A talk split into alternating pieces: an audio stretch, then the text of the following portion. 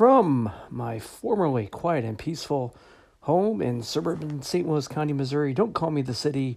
This is Michael's Insurance Daily, a daily insurance coverage and bad faith podcast put on by me, your favorite coverage lawyer in Missouri, Michael Young. I say formerly peaceful. We are uh, officially working at home at our law firm for the uh, next couple of weeks. Uh, my kids are also home uh, for the next several weeks out of school for the uh, coronavirus. Had a phone call today with some clients, and my oldest daughter, Ellie, age 10, decided to inexplicably play as loud as she could on her speakers uh, that uh, I Dreamed a Dream song by Susan Boyles, which was uh, very strong for the phone call. I had to scramble and find an empty room uh, to continue the call. So we're it's a work in progress here, as uh, where the country and all of us are dealing with working at home and and and tried to to get through that. Uh, a case I wanted to mention today. There was actually the very first case, as far as I can tell, that's been filed by a policyholder against an insurance company arising out of this whole whole coronavirus situation, and that is the Cajun Conti versus certain underwriters at Lloyd's case.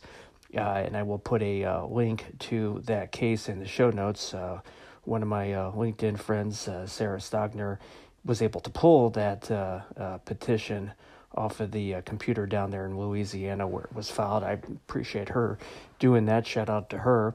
Uh, put a link to it here on the show notes so you can take a look at it. It's uh, interesting for uh, a couple of reasons. Um, number one, uh, the, the, entities involved in this on the policyholder side were some entities that allegedly made up the uh, uh, restaurant Oceana Grill, if I'm saying that correct, which is famous restaurant down in the French Quarter in New Orleans, which was someone reminded me on LinkedIn, also an entity that sued Gordon Ramsay and some producers of the uh, show Kitchen Nightmares a couple years ago. They alleged, uh, you know, that Gordon did his show, and uh, apparently there were some clips of uh, of uh, Gordon Ramsay inspecting the grill, throwing up, smelling the uh, shrimp, making faces, and, and apparently, you know, seeing mice or, or rats running around.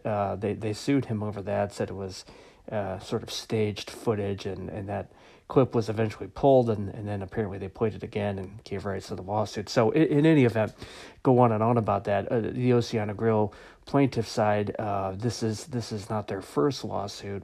Filed a suit here against Lloyd's, and uh, you know, taking the position that the direct physical damage or loss requirement uh, had been met. We we talked about that in a in a prior podcast that you know, some courts may find that requirement met here for business interruption coverage. Obviously, um, you, you, know, some courts will be more lenient than others on that issue. But what was really interesting is they allege that this policy did not have the virus exclusion on it that I mentioned in the prior podcast. That may be difficult for so many policyholders uh, to get around. This is a Lloyd's policy, obviously a specialty policy, and they allege that the uh, policy did not have that very key exclusion. So if that's the case, that will be something to watch, no doubt about it.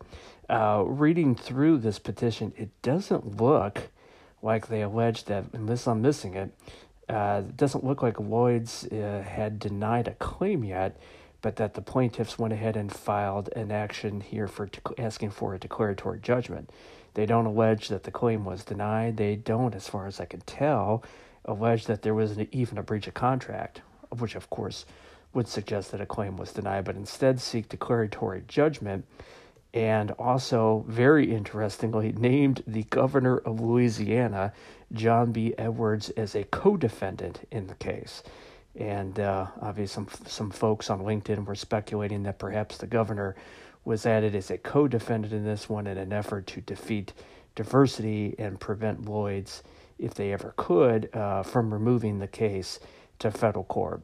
Pure speculation, but uh, interesting strategy here that the Oceana Grill policyholder entities uh, went out and, and filed this lawsuit against Lloyd seeking a declaration of coverage uh, in really notably alleging that the policy uh, at issue, which apparently had some perhaps business interruption coverage, did not have the virus exclusion. So everyone out there, I know is flipping through their policies, seeing what they bought, seeing what they sold. That exclusion and whether or not it's in there is uh, is just so key to this whole analysis. Uh, I think.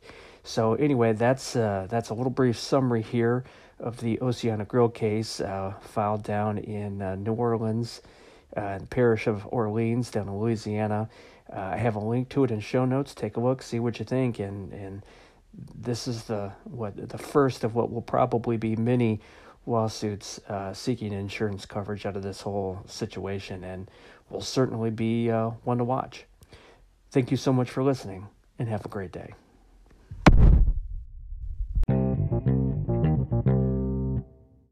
Hey guys, thank you so much for listening to the podcast. If you liked what you heard today, I would love it if you were to subscribe and also share this uh, podcast with your friends and colleagues. If you want to learn more about me, Michael Young, just uh, go to my website, michaelyoungstl.com. That's michaelyoungstl.com. You can find my articles, blog posts, uh, links to my LinkedIn, Twitter, email, all that good stuff. As always, you have to remember that the choice of a lawyer is an important decision and should not be based solely upon advertisements. Have a great day.